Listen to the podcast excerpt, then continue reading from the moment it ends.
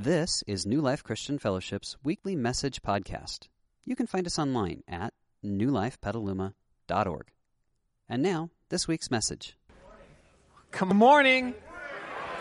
Man, I am so happy to see you guys today as we head towards Easter next week. It's going to be a great time next week. But listen, we didn't we didn't hold it all till then. We got some good stuff today, so just get ready. Get ready. If you're brand new with us today, I just want to introduce myself. My name is Kevin. I'm one of the pastors here at New Life, and I'm going to guide us for the next 35 minutes or so as we continue to engage with God. And I just want to lay something out from the very foundation that you may or may not agree with at this point in your journey, and that's okay because we believe it to our core. And here it is. We believe there is a God who loves you who loves you with such a great love that he gave everything for us to partner with us, to, to share life with us. And, and we believe God is, he's not like a, a distant father. He's more like a, a perfect, powerful, loving, present Heavenly Father who wants to walk with you through this life. And I know for some of us, if we believe in God, we see Him like this thing over there. God's, God's not so much a thing over there as He is a very real, present part of our lives. And I believe God wants to meet you today. He wants to speak to you today. God wants to lead you today. And I want to give us some tools to kind of help us on that journey. So when you came in, you should have received a program that looks just like this. And inside that program, there are just a few things that will help you connect with God today. The first is is this card that says start here. It's our connection card. It's just a simple way for us to connect with you, for you to connect with us and the things we're doing in the city and around the world. Ultimately, when the time comes that you want to take a next step in your faith, boy, we want to be the church that helps you do that. And so this card just helps us stay connected to you. We want to abuse your information. We just want to be ready uh, for you and available to you. So if you put your name and if you're new with us today, your email address on this card, you can just hold on to it. You don't have to do anything with it right now. But if I've earned your trust over the next 35 minutes or so, I'm going to ask you to drop this in a basket when it's passed a little bit later. So go ahead and get that card ready. The other thing are your teaching notes. They'll give you all the Bible verses that we're using today. They'll give you some space to fill in the blanks, um, some place to write your own notes, your own thoughts. And then if you're in a life group, they've got your life group questions on the back. So you can keep digging into this. Actually, whether you're in a group or not, these are just some questions to help you dig in throughout the week and keep growing and building on the things that we're exploring today. Well, as you get your card ready, as you get your notes out, I want to ask you if you're like me, have you ever forgotten something? Like a, like a big something? I'm not talking like where'd your keys go for five minutes. I'm talking like, have you ever forgotten you remembered, you remembered that the paper was due when you got the syllabus two months before, but that date came and everyone else was walking in and putting papers down on the table and you got that sinking feeling in your stomach because you forgot the paper was due that day. I'm talking about that kind of forgot something. Have you ever forgotten your anniversary date? Hopefully that's something you only forget once. Okay? Just a tip. That's just a freebie. We're not even talking relationships, but trust me, you can get out of jail card free once, but not like 10 times. So, you ever forgotten a birthday? Maybe for some reason you weren't on Facebook that day, you didn't get your reminder, and you missed your mom's birthday. It's like, oh, that's tough. Have you ever woken up in the middle of the night and you thought something brilliant, a new invention, that you solved the problem your team had been working on at work for the last three weeks, and you thought to yourself, that's it, that's the answer. The light bulbs went off. And you thought to yourself, I'm never going to forget that. And then you go back to sleep, you wake up the next morning, it's gone. You ever had one of those moments? One of my, one of my favorite forget stories has to do with my wife. And I've, I've told this story before. I asked her, and she kind of sort of told me I could say it again, so I'm just going to go for it because she is a kind and gracious woman.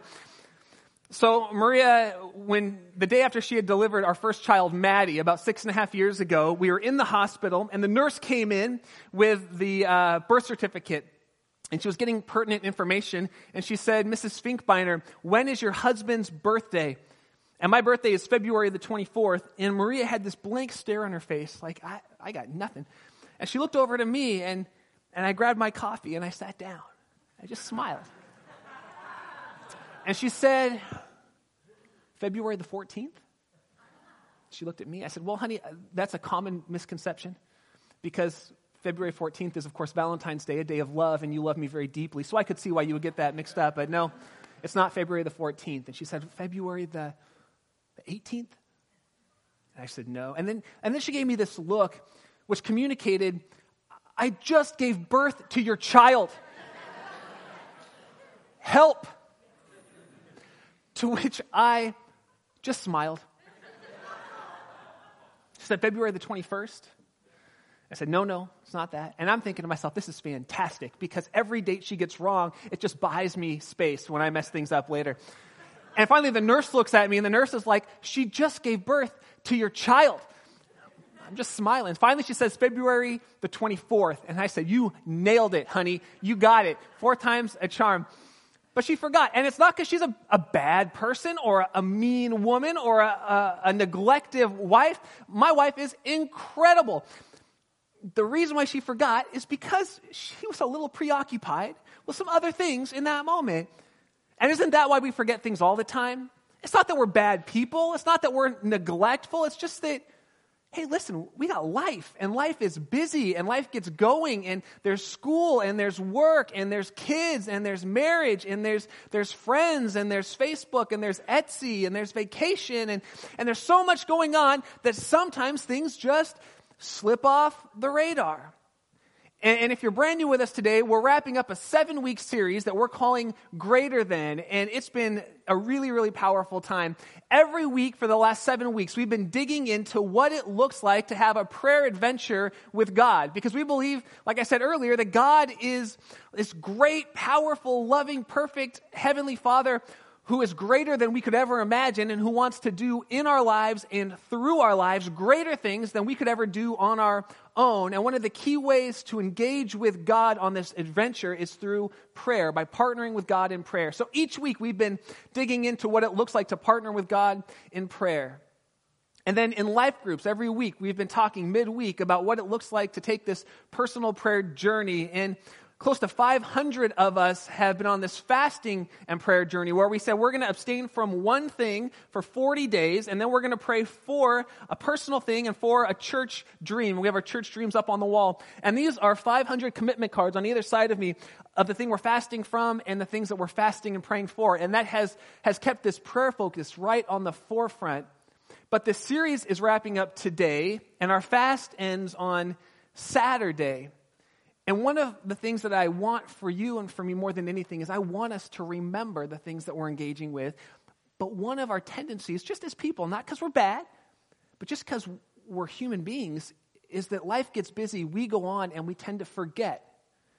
And boy, I don't want us to forget the things that we've, we've experienced as we've encountered God on this prayer journey for the last seven weeks. Because one of the greatest opportunities that you and I have is to, to partner with God, the God of the universe, who's bigger and more powerful and more loving than we could ever imagine, to partner with Him and engage with Him in prayer. It's one of the best opportunities we have. We're told over and over again in the pages of the Bible that we're like kids coming before our dad. And we can ask our dad for anything. And our dad responds to us because he knows the best thing, but he always hears us, he always listens to us, and he always responds in a way that's, that's best for us. And one, one of the opportunities that we have is to, is to invite God. Say, God, would you intervene on my behalf? Would you intervene on, on behalf of my family, of our city, of our world? Would you intervene on behalf of, of our work, of our company, of our marriage, and to have God respond to us? But one of the easiest things to forget, even though it's one of the most powerful, one of the easiest things to forget, especially if you're like me, if you're kind of a type A, driven, go on to the next thing, focus for about five minutes, and then move on to the next if you're that kind of a person, one of the easiest things to forget is, is prayer. Because prayer is this intangible thing for many of us.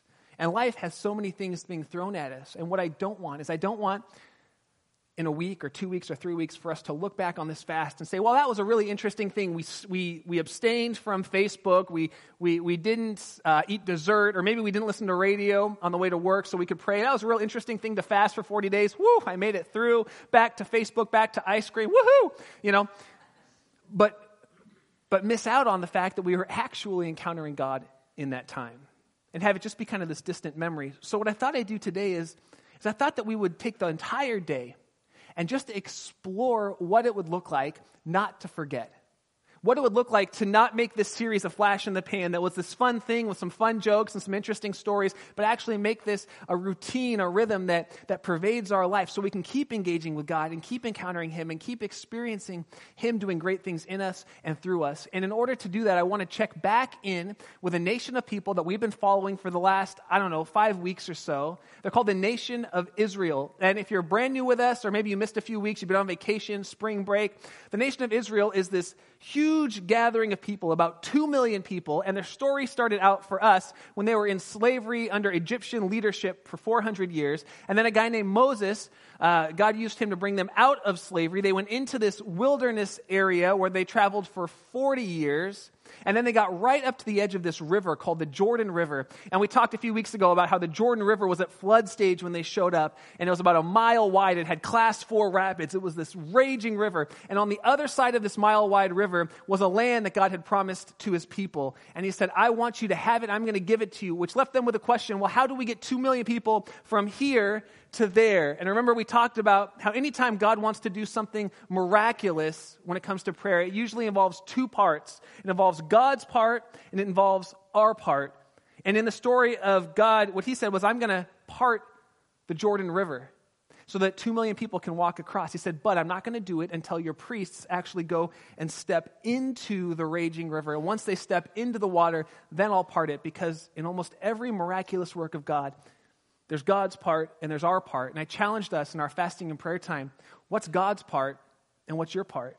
So, two million people crossed over the Jordan River and they got to the first city that they were going to have to conquer called the city of Jericho. And it had these huge walls. And so they marched around the walls of Jericho. Remember, for seven days, once a day for six days. And on the seventh day, they marched for seven times around this wall in complete silence, just engaging with God in prayer over and over and over again. And we talked about the reality that sometimes God answers prayers like this. So we called those microwave prayers. Sometimes He microwaves those prayers, He answers them, and that's great. But sometimes it takes longer for God to answer prayers. Sometimes God likes to slow cook those bad boys. Sometimes we said He likes to crock pot our prayers. So we talked about the benefits of crock potting our prayers last week, of just marinating in it, engaging with God, not seeing this as a downside when God doesn't answer like a microwave, but smelling the flavors, remember, of, of a crock pot prayer. And then when we open it up, oh boy, that's, that's a good answer to prayer. And so I encouraged you last week, and I'll encourage you today. If your fast ends on Saturday, but you don't feel like God's done with that thing you've been praying about, crock pot that bad boy. Crock pot that bad boy.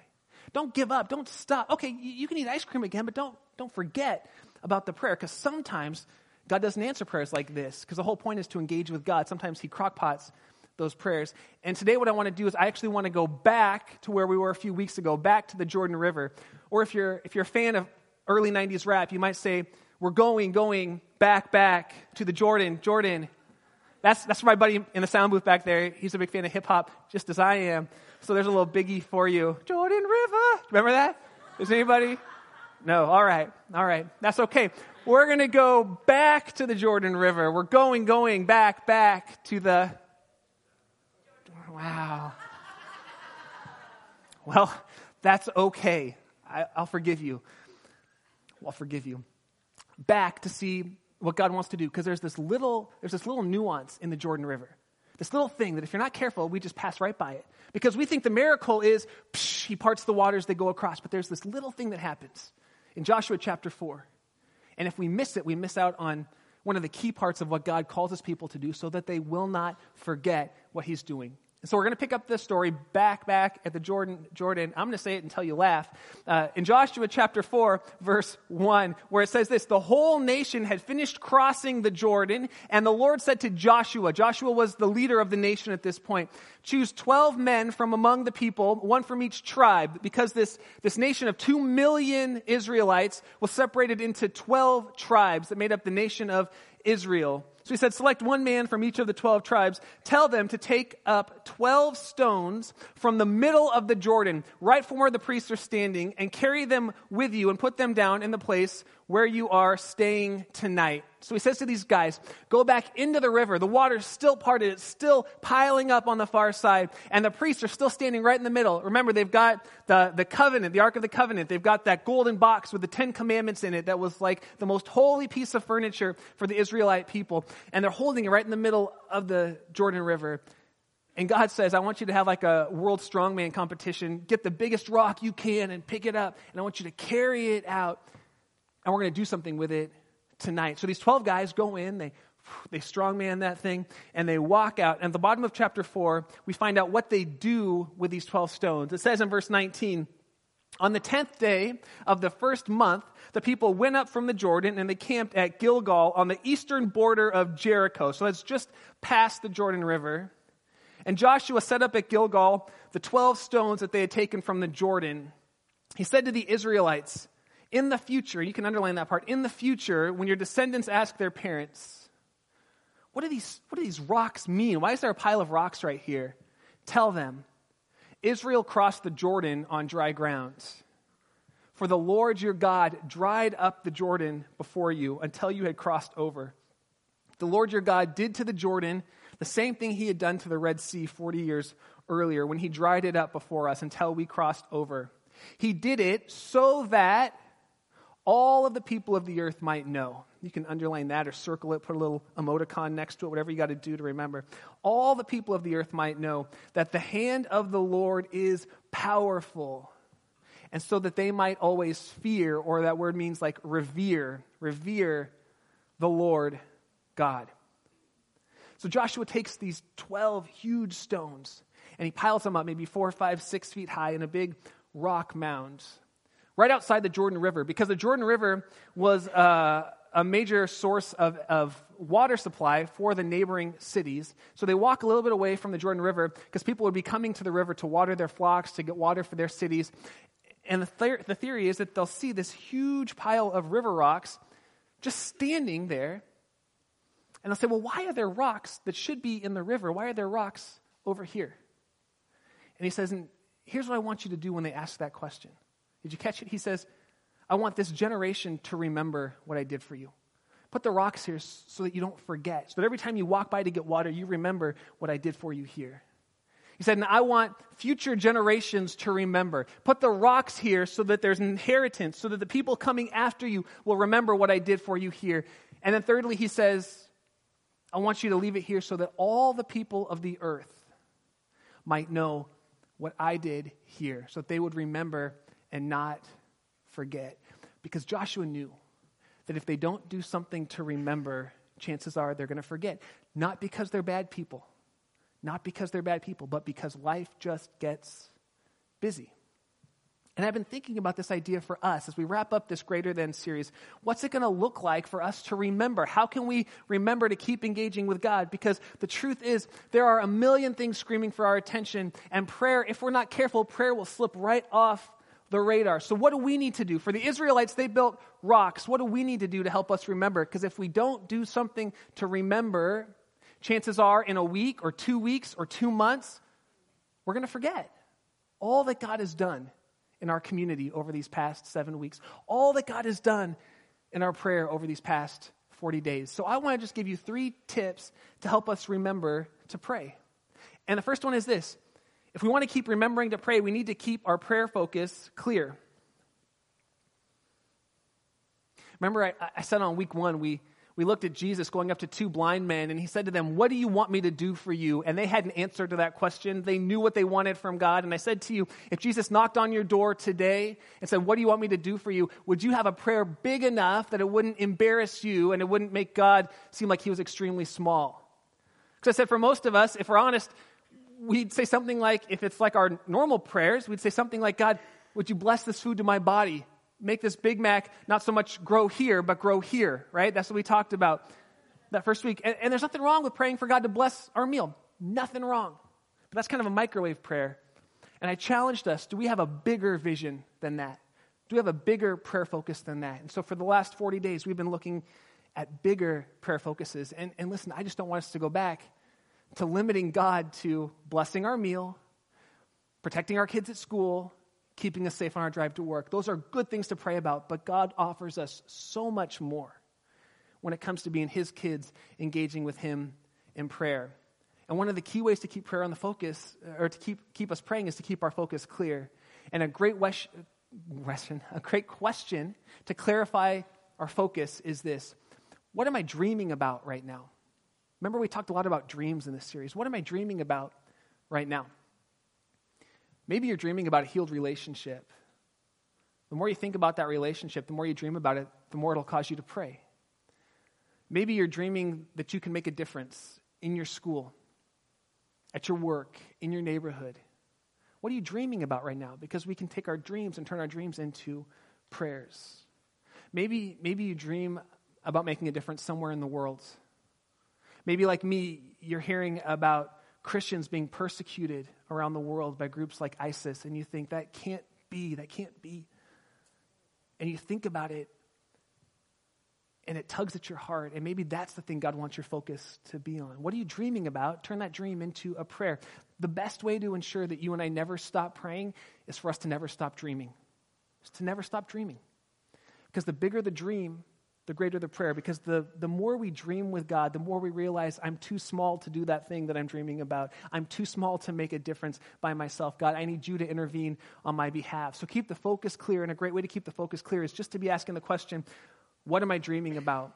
What am I dreaming about? The second thing is this we need to create space in our calendar so we can get into a rhythm of prayer. One of the biggest things that will make us forget to engage with God in prayer is just the urgent nature of life. Like I said, you're, not bad, I'm not bad, we're just busy. We're just busy. Everything, hundreds of things, thousands of things are screaming at us every day. Give me your attention, give me your attention, give me your time, give me your focus, give me your resources. They're all saying that they're urgent and they're all saying they're important. They're not all urgent, they're not all important, but everything claims to be urgent, everything claims to be important. And if we're not careful, we will fill up our schedules with the things that are screaming loudest at us, and we'll miss the things that matter the most, like prayer. Because listen, prayer is kind of an intangible. And I said this earlier if you're like me, you like to conquer the next hill, you like to take new ground, those types of intangibles, they're so hard to remember. But if we don't remember to engage with God in prayer, we'll never be able to do the things in our life that God called us to do. So, one of the things that I, I, would love for us to look at so that we can remember is Am I overbooking myself? Am I just overbooking myself? Do I have space in my schedule to dream? Do I have space in my schedule to pray? If I came up to you after church and I said, Hey, when was the last time you sat down and you just dreamed with God? If your response would be something like, I don't remember the last time I sat down, period, you might be a little overbooked. You might be a little, just, just, just a little dipstick. You might be a little overbooked. And if you and I aren't careful, our schedules will fill up, fill up, fill up. And we won't have any space to remember God in prayer. So I felt like this was so important for me. I told you guys last week that I created that circle out in the dirt parking lot, right? I've got that circle out there about three feet in diameter, and I just go stand out there before I come into the office and I pray for about 10 minutes out there. I just stand there and I pray before I set foot in the office. Even on Sundays, I'm out there and, and, I'm praying. And here's why I had put prayer on my schedule, on my calendar for noon every single day. And I realized that for months I was just dismissing it every time it came up. Because by the time it got to noon, I was too busy, I was too behind, I had too many things going on. So I said, the first thing I need to do is I need to pray. So every day I have to drop off my daughter at school, which is one of the privileges of being her dad. I drop her off at school, then I get over here, and before I set foot in the building, I'm praying because I know I need the first 10 minutes for me to be a time of prayer. Do you have that kind of schedule for you? Here's some, here's some ideas. Do you get a lunch break at work? Would you consider taking the first 15 minutes of your lunch break and taking a prayer walk? Just get out of the office and just go pray. Just walk and pray. Enjoy. We live in Sonoma County, for goodness sake. It's gorgeous here like every day. Every day. Even the rain has rainbows. It's ridiculous. It's like heaven on earth. Take your lunch break and pray. Or maybe you want to keep the radio off on your way to work and just pray. For some of us, that's 10 minutes to pray right there, 15 minutes. For some of us, you'll be like the holiest person in the world because that's like an hour and a half commute. Sucker. Yeah, because you're going, wait.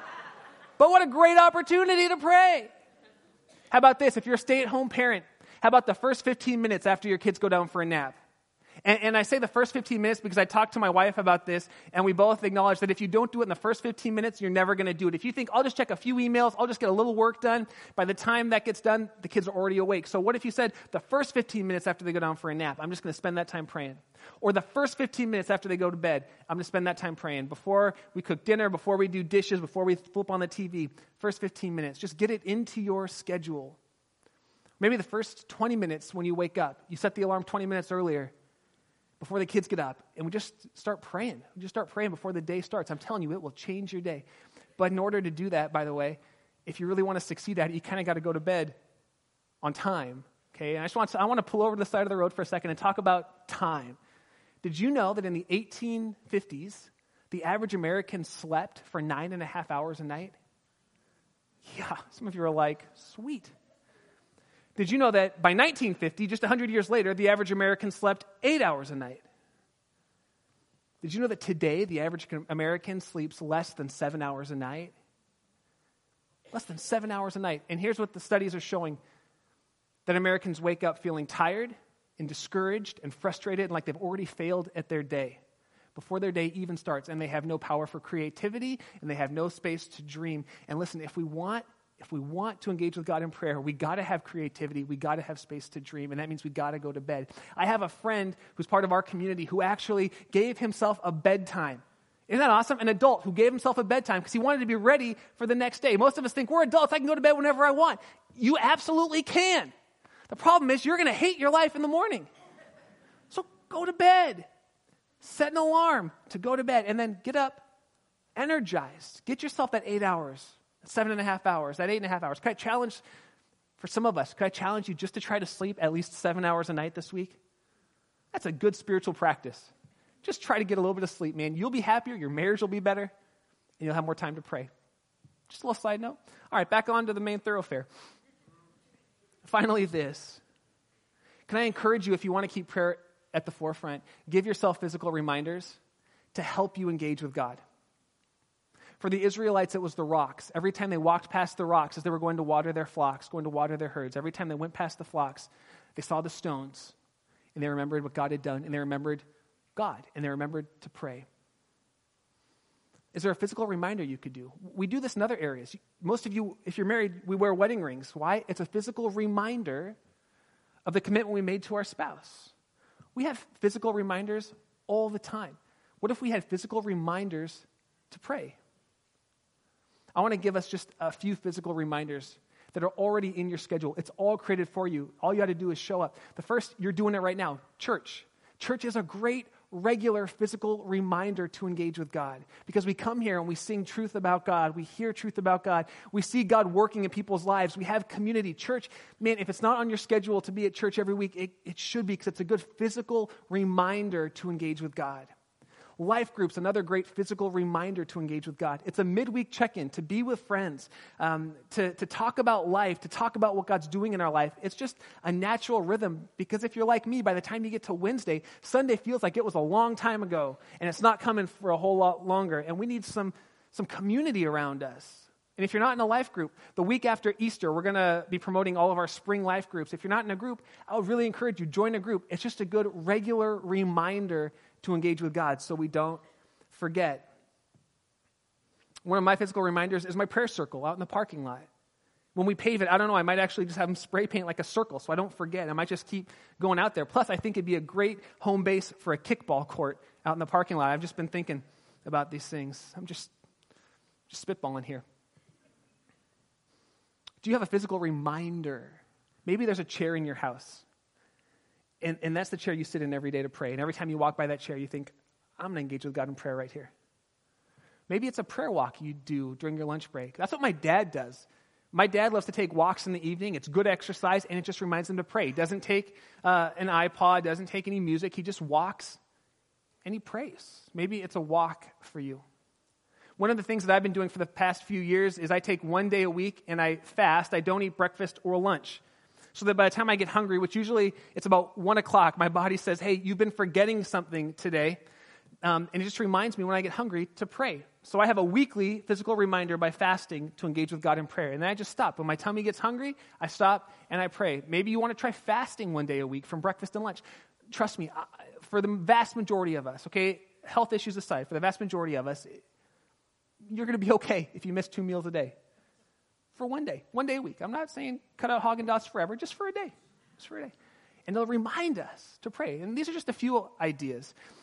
Maybe you want to create a, a, journal or a notebook or a diary. I almost called it a diary and a journal, but I thought only teenage girls use diaries and journals. So, um, what about a notebook or a Word doc? For those of you manly men, create a Word doc where you just write down your prayers. Here's what it'll do. It'll be a physical reminder of what God's done. You can look back. I've got one in my on my iPad. It's my it's my doc, okay? It's not my journal. I'm a man. It's my document.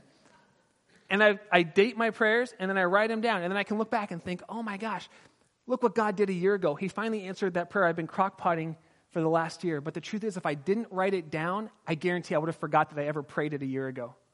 We've forgotten more answered prayers than we're currently praying right now. And the more we remember the answered prayers, the more courage it'll give us to actually pray for things today. So if you don't have a prayer Word document, create one. Get a journal, get a notebook, get a, get a diary, fellas. Get a diary and write it down. That's one of the manliest things you can do. Get a diary. Those are just a few ideas. But listen, you're smart, you're creative, you have better ideas than me. What could you do so that you don't forget? What could you do? We don't forget because we're bad. We just forget because we're busy. Listen, God's been moving on our behalf over the past 40 days. Imagine if we don't forget to engage with God in prayer, what God can do. Look what He's done in 40 days of our fast. Imagine what He could do in the next 40 weeks. Imagine what He could do in the next five years, in the next 10 years, the next 50 years, if we don't forget to connect with Him in prayer. The stuff that God's doing now is just the tip of the iceberg to what God wants to do in your life. And I just want to encourage us, let's not forget, God can do greater things in us and through us than we could ever imagine as we engage with Him in prayer. And here's how we know this beyond a shadow of a doubt. Our worship team sang it to us beautifully that God has done everything for us. That Jesus looked down from heaven and He saw that we had been separated from God because of something the Bible calls sin in a working definition of sin, it's just the things that you and I think, that we say, and that we do that are hurting us, that are hurting the people we love, and that are separating us from God. I don't have to tell you what sin is because it's the thing that you lay in bed and you swore to yourself, I'm never going to do that again, never going to say that again, never going to go there again. And then a week later, a month later, a year later, you're, you're saying it, you're going there, you're doing it, you're looking at it. That's, that's sin. And it's hurting us, and it's separating us from the people we love, and it's separating us from God. And Jesus looked down on this world and he saw the sin that we were committing and he said, That's not okay with me. So Jesus came down to earth and he, he gave his life on a cross. And when he did that, he paid the penalty for our sins so that we could be forgiven by God. But he didn't stay dead. He rose from the dead, and we're going to celebrate this next week with a great party on Easter. He rose from the dead and he conquered sin and death and destruction, and he freed us from the power of sin. So we don't have to be slaves to it anymore.